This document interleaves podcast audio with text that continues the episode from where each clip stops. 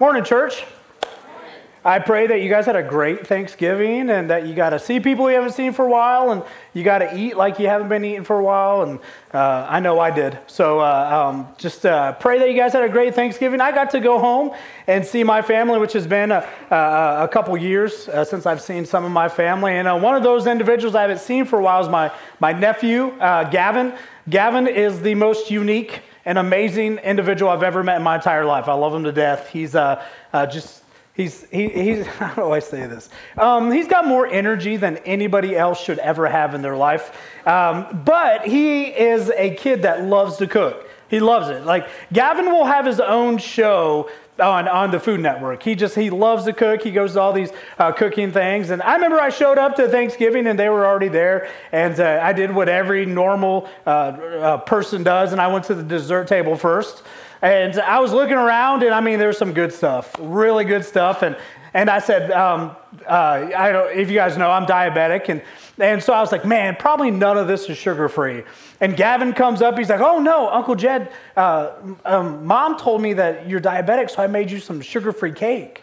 And I was like, man, you, you're my favorite. I don't say that very much, but you're my favorite. I said, well, all right, Gavin, explain to me. What do we got here? And he's like, we have a sugar free pumpkin sponge cake with buttercream frosting with with pumpkin uh, with pumpkin uh, flavor, and he's like, "I made you homemade pumpkin caramel." And I said, "This is sure. This cake is sugar free." He's like, "Yes." He's like, "I knew you were coming," and he said, "I know. Um, I know it'd be tough not to eat, you know, sugar." And I was like, I almost cried over cake. Seriously, that's how.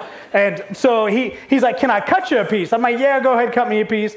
He cut me a big piece and he put it on the, and then he t- takes this homemade pumpkin caramel and he starts to, I said, this cake is sugar free. He's like, oh yeah. And he's like, I'll just give you a drizzle. He dumped the whole container. Like you couldn't, you couldn't see the cake. And I went and sat down. I was about halfway through. Church, y'all, when I tell you that was amazing, it was amazing. I don't like pumpkin flavored stuff. Like this was ridiculous. And, and I got about halfway through and was like, Gavin, bro, Seriously, sugar free? He's like, well, the cake is, but the frosting. He's like, the frosting and the caramels. Now I'm like, boy, you're going to kill me. But it's worth it because it was so good. So, uh, uh, but I pray you guys, uh, you know, had moments that uh, you can look back on and just laugh at. And uh, if you could pray for my family, uh, we left before that the snow got there, and my wife and I they're coming through it right now. So just be just be praying for them. I did tell her, I said, you will stop at the West Virginia border and you will clean that van clean of any snow because it's contagious. I'm like, we don't bring it into West Virginia. And uh, so if it snows this week, we know who to blame. All right. So we are in our 11th Foundation Sunday. And so if you guys are new or uh, you're visiting, Foundations is something we do once a month. We do the last Sunday of the month. And we're touching on different foundation topics that we need to stand by as Christ followers. But most importantly, these are foundations that we need to instill in our kids. And so that's why we do the Foundation Sunday, and we try to tackle some of the really tough questions, but also really tough topics that uh, um, a lot of people try to trip people up with. And, you know, we've touched on some pretty touchy things this year. And I think it's all been and good. I, I pray that you believe the same. And I think we've really tried to, to stand on the foundations, which, which is Jesus Christ, because, church, our foundations are simply under attack. And uh, you know they are, I know they are. And so that's why we do this. So today we're going to talk and try to answer a question that I believe a lot of us have or has had. And that question is Is heaven real? Is heaven real? Is it a real place? And you know, there, this is a question younger kids ask quite a bit. I know I asked it when I was pretty young. So, this is a question that we need to prepare ourselves to be able to answer because maybe you know that heaven is real, but we all have a family member or a coworker or a friend that they're doubtful if heaven is real. So, I found a stat that a study was done at a really big church in uh, Georgia, I think it was Atlanta.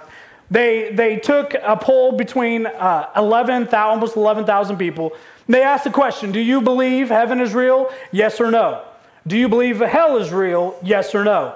83% of the people in the church, in the church, said heaven is real. 63% said that heaven is real. So that means 20 more percent believe that hell is real than heaven is real. Church, before we even get going, Heaven and hell are real. They are.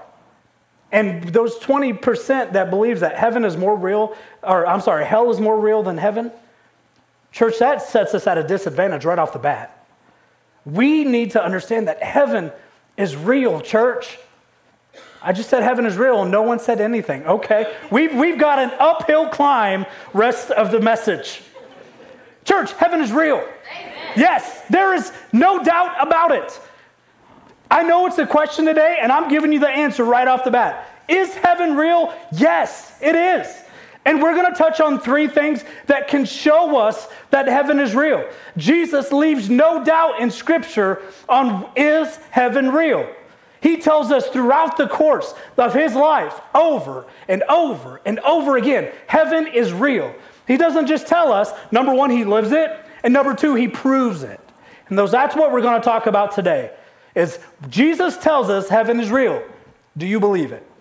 So when we look at heaven and we look at some of the words that are used to another word for, for heaven, you know, paradise is one. I've heard a lot of people say, you know, uh, heaven is paradise. And I've also heard streets of gold. My grandma used to sing songs about that all the time. Streets of gold. That's, that's what heaven is. And another one is eternity. I truly believe that. I believe uh, heaven is eternal.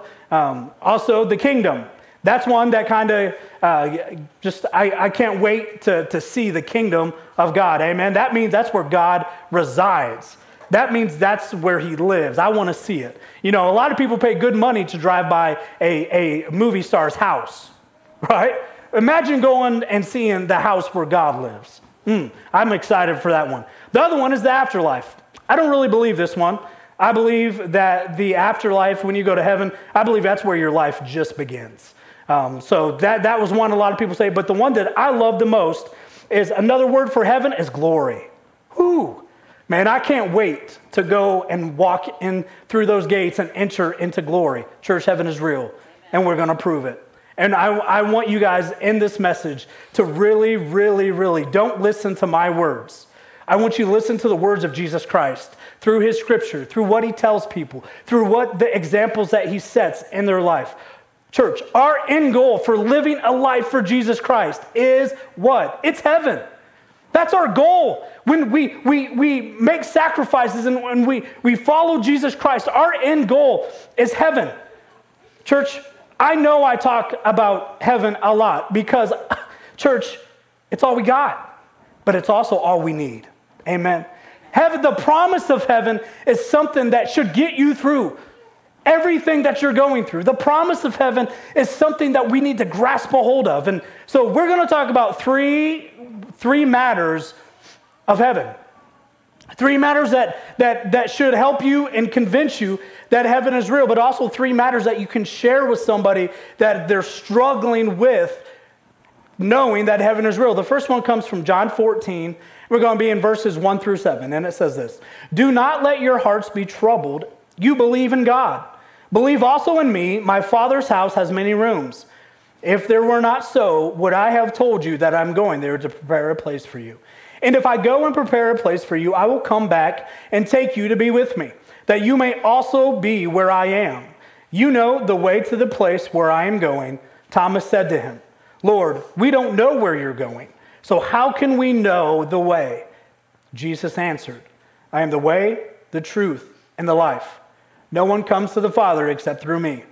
If you really know me, you will know my Father as well. From now on, you do know him and have seen him. Church, if you have struggled with the thought that is heaven real, is heaven is real. Thomas was a follower of Jesus Christ, and he had the same question. He says, Lord, I don't know where you're going. And then Jesus tells them that I'm going home. I'm going to my Father's house. I'm going to where there's rooms prepared. He said, I know where I'm going, and so do you. But do you believe it? Church, when we look at the scripture, we're going to start right at the beginning. Jesus starts the entire passage of scripture by saying, Do not let your hearts be what? Be troubled. Church, Jesus knew that the disciples were troubled. Jesus knew that anybody reading the scripture is troubled. Church, we are troubled people. We have issues in our life that, that maybe they make us lose sleep. Church, you're troubled. I'm troubled. Maybe our job is troubling us. Maybe our family is troubling us. Maybe we have a financial trouble. Maybe we have a trouble, um, a trouble past that we, we just we revert back to over and over again. Jesus knew right off the bat when he's telling them about the, the, the goodness of heaven, he says, I know you're troubled. Nowhere in Scripture does it say, does Jesus say, you the trouble that you have, nah. No, he says, I know you're troubled, but then he tells them what? You don't need to be. You don't need to be because you need to have the, you need to have a belief and a hope in the in my father's house where one day you could go as long as you trust in me. Jesus started off the passage to the disciples because he just washed their feet. It shocked the disciples. It was something different for them, so they were troubled. They were troubled so much, Peter simply did not want to accept it. Peter got angry. Peter got just, he, he got a little, a, a little upset because Jesus, who is the Savior, and he truly believed it. Jesus got on his hands and knees and washed his feet. Peter was troubled because he didn't understand it. Are you troubled today because you don't understand something? Are you troubled today because something in your life is happening you just don't get it? And then you continue on, and, and Jesus describes to them what's going to happen. Judas is going to betray me. One of you will betray me for money. Church, can you imagine hearing that, that, that phrase or hearing that truth? The disciples were troubled. They were, just, they were troubled because they just heard something that they just can't believe. Church, is that you that you heard or maybe something was told to you that you just can't believe it and you're troubled by it? And then we continue on to the end where Jesus just told them that Peter, you will deny me three times. Peter couldn't believe it. Peter was so upset. He said, Not me, Lord, not me. He was troubled. Church, are you troubled by maybe some truth that has been given to you.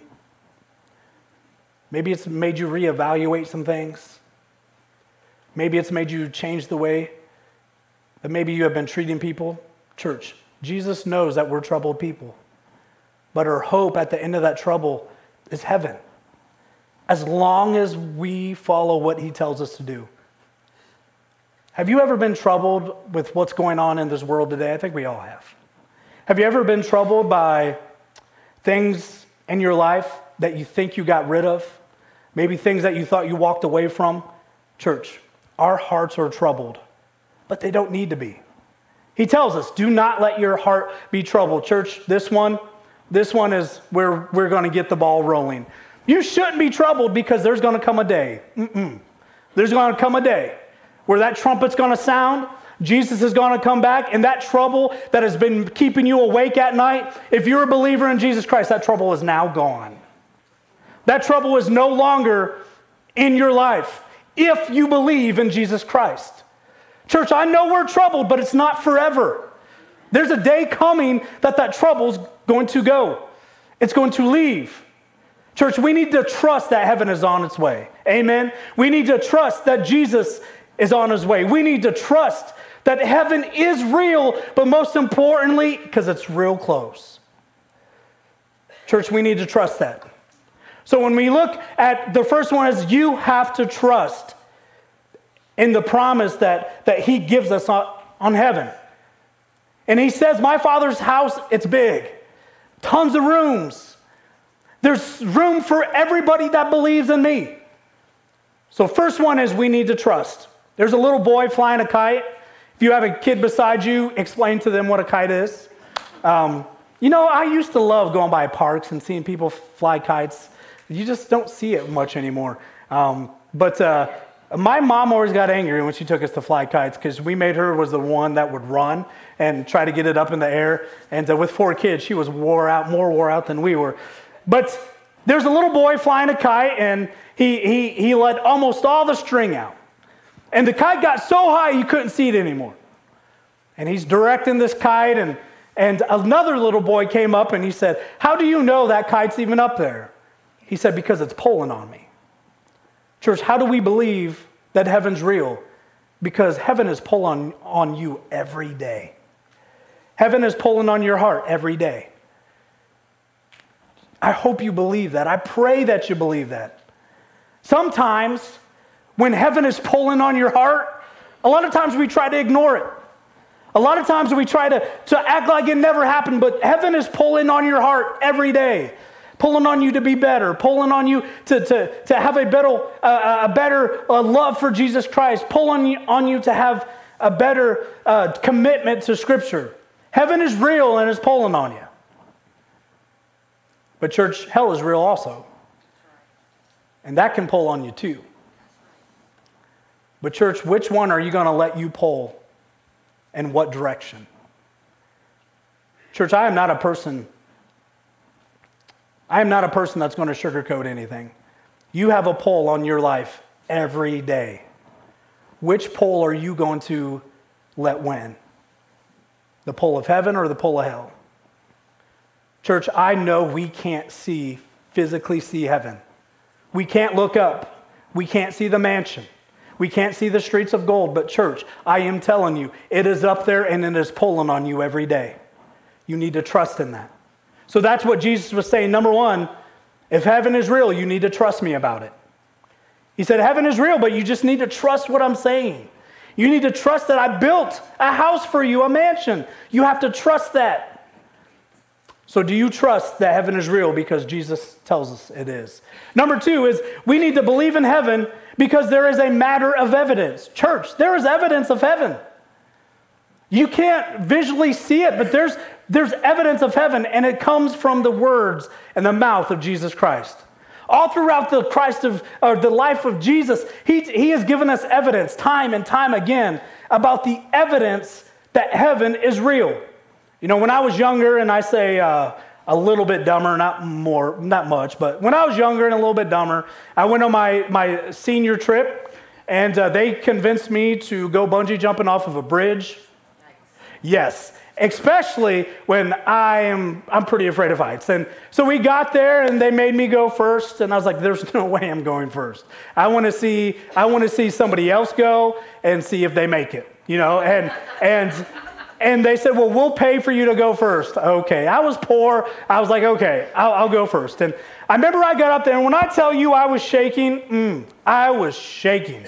I mean, like absolutely trembling, cold sweats. I'm like, I can't jump. I have the flu. They're like, You do not. And and I mean, I was I was so I, I, I I've never been that scared in my life. And the guy that's running it looked at me and said, Hey, don't worry.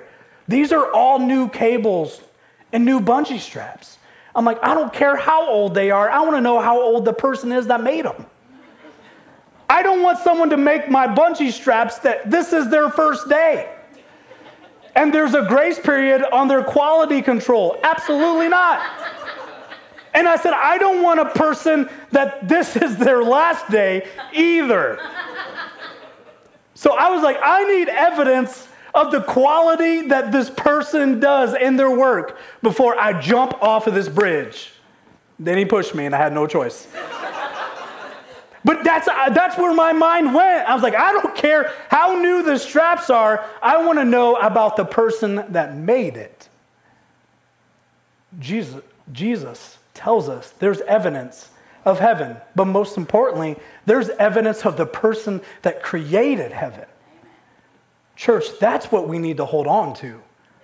Do we trust? But most importantly, do we trust the evidence? There's five ways in Scripture that Jesus gives us evidence that heaven is real. Jesus had a supernatural identity.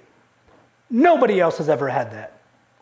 Jesus had a supernatural identity. John 14, 9, Jesus says this Anyone who has seen me has seen the Father. And then he says in John 10 30 is, I and the Father are one. Jesus was not an ordinary run of the mill man. Jesus was supernatural.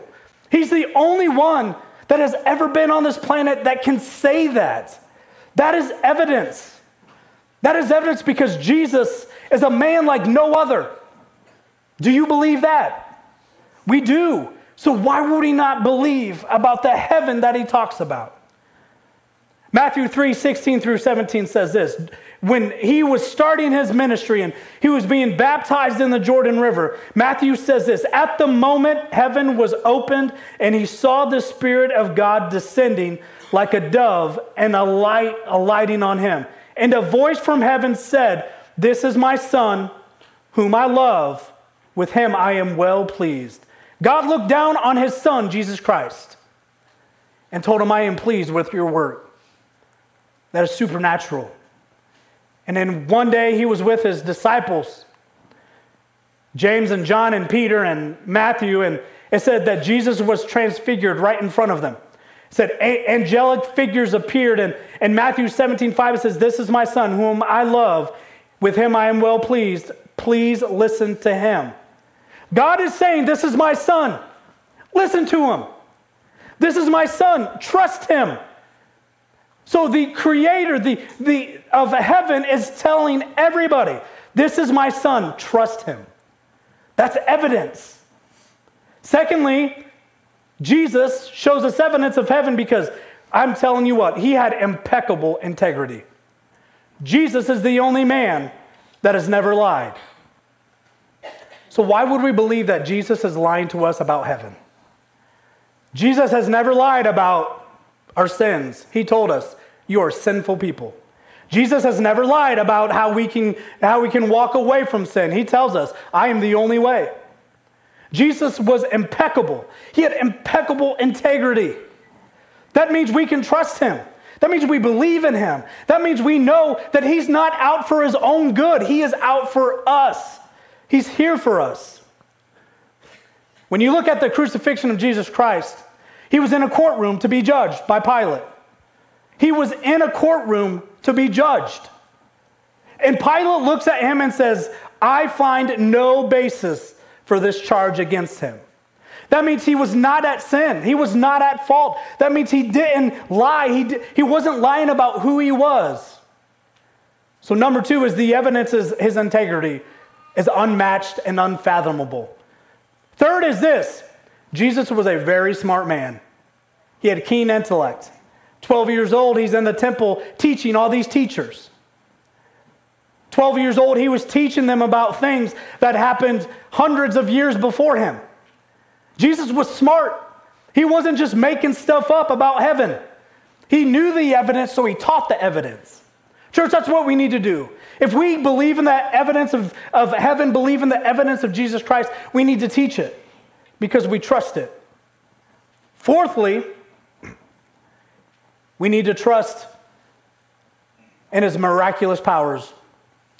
Church, last week, if you were not here, I encourage you to go back and watch one of our services.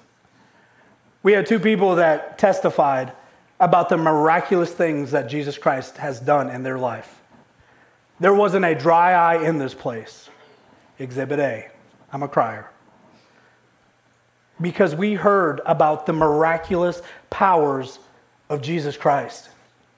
There's nobody else that can say that they perform miracles like Jesus does. Jesus made the lame walk, he turned water into wine, he fed thousands, he raised people from the dead. He healed people of disabilities. He, he took away sicknesses from children and, and from, from adults. He, he, he is a person that we need to trust because of the miraculous powers that he shows. Church, I'm going to make a statement right now. I pray that you believe in this. Jesus still performs miracles today at the rate he did all the way back in biblical times. We are just too stubborn to let people know about it. I believe that Jesus is performing miracles at the rate he was many years ago. But I just believe that we, because of who we are, struggle to share those miracles with other people. I heard someone tell me that uh, they had a miracle, and I was like, Well, what's your miracle? They're like, No, I don't want to. I, I feel like I'm bragging. Yeah, brag on the amazing things that Jesus Christ does. Absolutely. Now, if you're bragging on yourself, that's a different thing. But if, if God has done something miraculous in your life, absolutely brag about, about that. Brag about how Jesus took you out of this pit or he took you off of this hospital bed. Yeah, brag about it. But because Jesus is miraculous, we need to believe him. That's evidence enough that he performs miracles still to this day. In Luke 19 37, it says this. This is on Palm Sunday, so a week before things were about to go down and uh, he was going to give his life up for this. It says this When he came near the place where the road goes down the Mount of Olives, the whole crowd of disciples began joyfully to praise God in loud voices for all the miracles that they have seen. Church, are you joyfully celebrating the miracles that Jesus performs? You need to. You need to because it, it's a testimony not just to how great he is, but it's a testimony to how amazing him and his father are. So, number four out of point two, confused yet? Me too. All right. Now, number fifth, number fifth, number five. Stop. All right, number five. This one, church, we need to believe it before we can even move on. The, the greatest evidence that heaven exists and that heaven is real is because Jesus willingly died for you. Nobody else would ever do that. Jesus willingly sacrificed himself in the most painful way known to man to save you. Church, why would he do this if he doesn't believe in heaven? Why would he do this if he doesn't believe that he's saving you from an eternity in hell to go to a eternity in heaven. Why would he do this if he doesn't believe it? Church, that is evidence that there is a heaven because Jesus did whatever he could do to get you there. Jesus believed in heaven because he sacrificed and laid down so he could, he, he, he could give you evidence that it exists, that it's real. John 10, 18 says this. It says, He says, No one takes it from me, but I lay it down on my own accord. Nobody murdered Jesus Christ. Jesus Christ willingly died. Come on. Jesus Christ willingly died for you. He didn't have to. If he was living a lie, don't you think when it got bad up on that cross and he was close to his final breath, if he was living a, a lie, don't you think he would have said, Okay, I'm lying, get me off of here? Absolutely not. Jesus is the evidence that heaven exists. He died for it. That's how much he believes in it. He died for it. So the third one is believing in heaven is a matter of hope. So the first is believing in heaven, it's a matter of trust. Yes, some of us have some trust issues. But we need to trust that Jesus tells us the truth about heaven. So when you do trust, you see the evidence. And after you see the evidence, you get hope of what's about to happen. I share a lot about my grandma because uh, she's very influential in my life. And I remember when she was close to passing, we got the phone call, and and I went to be with her. And I mean, you know, I've been I've been a, in ministry for over 20 years, and one of the things I I don't think I've I, I don't think I'll ever get to a place that this doesn't get any easier is when I go to set with somebody as they're taking their last breath. Can't tell you how many times I've done it. Doesn't get easier especially when it's with somebody that you love. My grandma was a believer, and I remember I got the call and I went and sat with her, and I walked in the room, and there was there was a, um, old hymns playing, and and uh, you know we were all sitting around and just um, talking about the memories that we have of my grandma, and they all included church. They all included the things that she taught us about Jesus Christ. And I remember I was sitting there and and uh, she went to take her last breath. About 30 seconds away from losing the most influential woman in my life. My grandma looks up and she smiles. Church, I can only count that to this. She saw a glimpse of heaven and she couldn't wait to get there.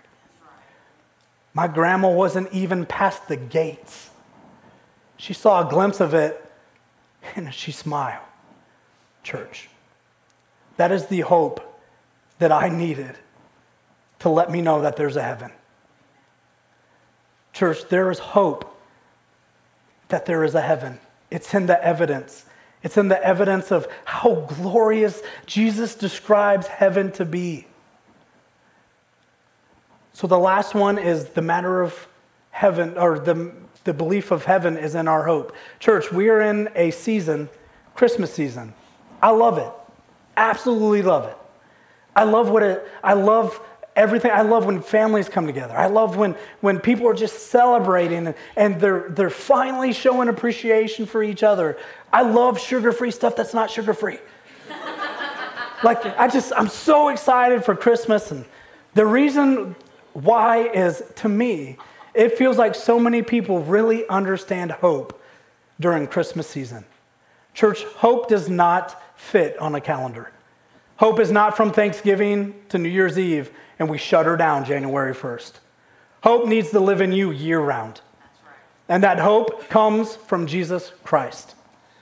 That hope needs to come from the, your trust that He knows what He's talking about, because He does. But there's a hope that we really need to grab a hold of if we're struggling with the evidence of heaven, and that is our blessed hope. Titus 2:13 says this. It says, "It is our blessed hope." Church, so that's my prayer this Christmas season. Not that we just have hope, but that we have blessed hope. What does that mean? Ephesians 2 6 through 7, Paul writes this. He says, And God raised us up with Christ and seated us with him in heavenly realms in Christ Jesus, in order that in coming ages he might show the incomparable riches of his grace expressed in his kindness to us in Christ Jesus. Church, there's coming a day that we will have the opportunity to walk into that mansion and you're going to walk up to that table and there's going to be a seat with your name on it. Yes. And you're going to sit down in it, then you're going to look and you're going to realize that you're in glory church. Why would anybody lie about this? Why would anyone not believe in this? Church, Jesus Christ is our hope. And our hope is that one day we're going to walk through the doors of that mansion. Amen. Amen. And we need to believe in it. And it's not just a hope, it's a blessed hope. Church, we have people in our life that are so difficult to buy for this Christmas season. I am one of them. I'm very picky. Just give me a gift card. I got it. I got it covered. Church, you want to get something for somebody in your life that may not believe in heaven, may not believe in Jesus Christ, may not, this whole thing just confuses them, I am telling you, give them the gift of blessed hope. What does that look like? That looks like this. Church, explain to them and show them and give them evidence that one day everything will be made new. Give them the hope that one day that thing that they're struggling with, it's going to go away. Give them the hope that one day their sickness will no longer be in their body. That disease will no longer be in their body. Church, as Christ followers this Christmas season, let's give the gift of blessed hope. Church, that is a gift that we should not keep for ourselves. Everybody, everybody should be exposed to the blessed hope of Jesus Christ. I want to read you one more scripture, and it's Revelation 7 9. And John says this There was a great multitude that no one could count from every nation, tribe, people, and language, standing before the throne and before the Lamb. 1 Corinthians 2 9, and I'm getting emotional because this is the one that we read to my grandma right before she passed. what no eye has seen, what no ear has heard, and what no human mind has convinced, the things God has prepared for those who love him. Church, God has prepared an amazing, undescribable place for his believers, for his followers. Church, my prayer is that that is you. Church, we need to trust in him. We need to trust the evidence, but most importantly, we need to grab a hold of that hope, that blessed hope that He promises, promises us that it's there. Church, do you believe that today? Heavenly Father, God, as we come to you in this moment, Lord, God, my prayer this Christmas season is that we believe and trust in that blessed hope. God, I think we all know what type of place we live in right now. We live in a place that maybe people's trying to tell us there really is no hope. Things are just going to get worse. Things are just going to spin more out of control.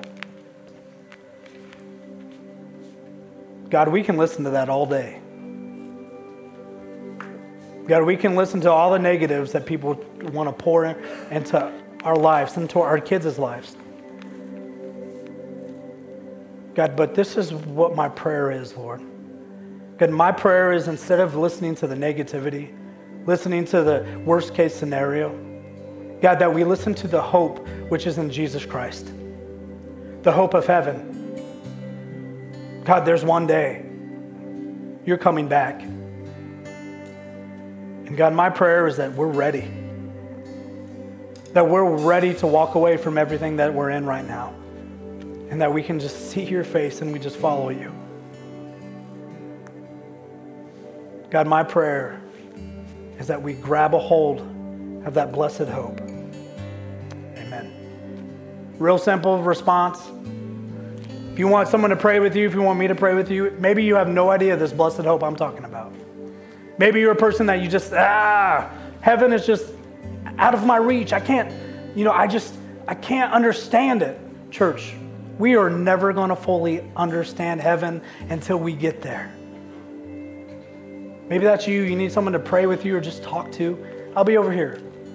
If you want to spend alone time with God this morning, come over here, the front row, the stage. Man, be by yourself with the Lord. Spend some time with Him. Maybe just tell Him that you appreciate Him. God, I thank you so much for that hope that Jed is talking about.